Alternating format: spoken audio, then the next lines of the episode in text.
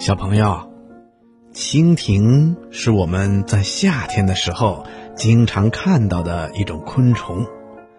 白天的时候，它会出现在水塘的上空，也会出现在院子里，还有草地上。它们成群结队的飞来飞去，有时候啊，还能像直升机那样停在空中，真是奇妙。蜻蜓有好多个种类，我们看到的最多的就是黄色的、绿色的，还有红色的小蜻蜓。蜻蜓的背上有两对透明的大翅膀，不论是飞行还是停下来，它的这四只翅膀啊，都是伸展开来，平放在身体两侧的。蜻蜓有一个圆圆的、大大的头，头部最明显的特征啊，就是它那又大又鼓的眼睛。它的眼睛像半个圆球一样扣在头上，占据了头部的绝大部分。蜻蜓的眼睛啊，可是不一般。如果我们仔细观察，可以发现它的两只大眼睛里呀。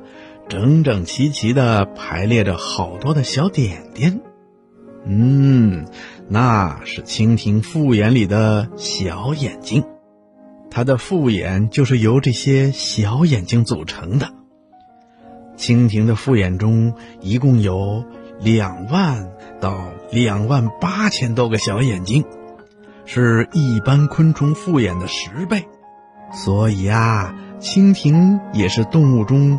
眼睛最多的动物，蜻蜓是一种肉食性的昆虫，它们专门捕捉苍蝇啦、蚊子啦，还有夜蝉、芒蒙类和小型的蝶蛾类等对庄稼、树木以及牧草有害的昆虫。